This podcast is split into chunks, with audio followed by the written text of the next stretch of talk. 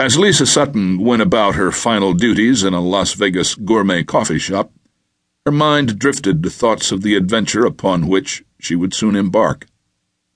Lisa was a cute 22 year old with strawberry blonde hair that reached just to her shoulders. She had wide set hazel eyes and a nicely shaped nose over a mouth that always had a ready smile. She looked taller than her five feet six inch height due to her slender athletic figure. Lisa kept herself in shape by playing women's league soccer and taking boxing lessons at a local fitness club.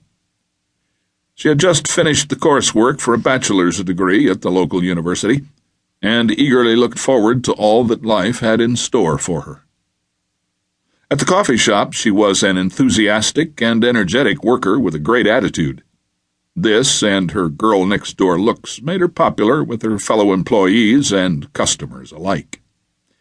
Lisa was much like other young women her age, with a few notable exceptions, the most obvious being that she took the time to relate to people. She liked all sorts of people, young, old, ethnic, it did not make any difference. When she greeted someone by name, gave them a hug, and asked about their day, she really cared. She particularly liked helping those less fortunate than herself. To that end, she was a tireless worker at her church. She had already been on church sponsored youth missions to poor villages in Thailand and the Philippines. Now she was to return to the Philippines to serve a six month missionary internship at a Christian mission on Palawan Island. As she worked, she flashed back to some recent conversations she had had with her mother, Grace. Some of them had been pretty intense, and it was obvious that her folks really did not want her to take the intern position. Lisa had pointed out that she'd been to the Philippines before and nothing terrible had happened to her. Her mother countered with recent newscasts regarding terrorist activities in the southern Philippines. Lisa responded, But, Mom, that's not happening where I'm going. Her mother then countered that she and Lisa's father were really looking forward to Lisa joining the family business. Lisa's final gambit was to tell her mother, You and Dad made it on your own. I just want a chance to do the same thing. Grace finally let the subject drop. She knew Lisa had a mind of her own, and once it was made up, there was not much chance she would change it. Lisa knew that her father and mother, as well as some of her close friends, had reservations about her safety in that part of the world. She realized that they were all just thinking of her best interests.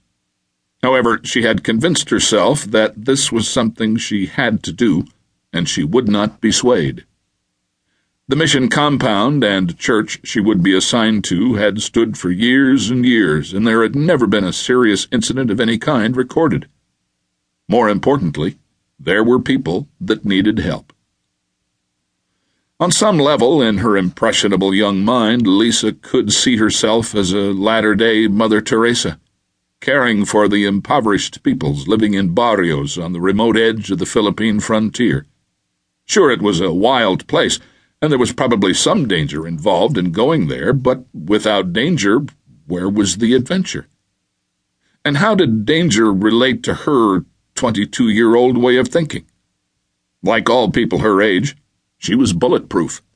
Nothing was going to happen to her. Everything would be just fine. Besides, after all those stories Chuck had told her about when he was stationed on Palawan, she could not wait to get there. Chuck was an older gentleman, a regular at the coffee shop, who always wore a battered, retired Coast Guard ball cap with a bunch of pins stuck in it. Lisa had befriended him almost three years before when he first started to come to the coffee shop. Chuck could be found most mornings at his regular table, scribbling in a notebook, and he never missed a chance to bend the ear of anyone who took the time to listen to one of his tales. It was the oddest thing. In her day to day encounters with people at the coffee shop, most of them could not find the Philippines on a map of the world, let alone a tiny place like Palawan Island. When she mentioned it to Chuck, not only did he know where Palawan was, he had actually been there.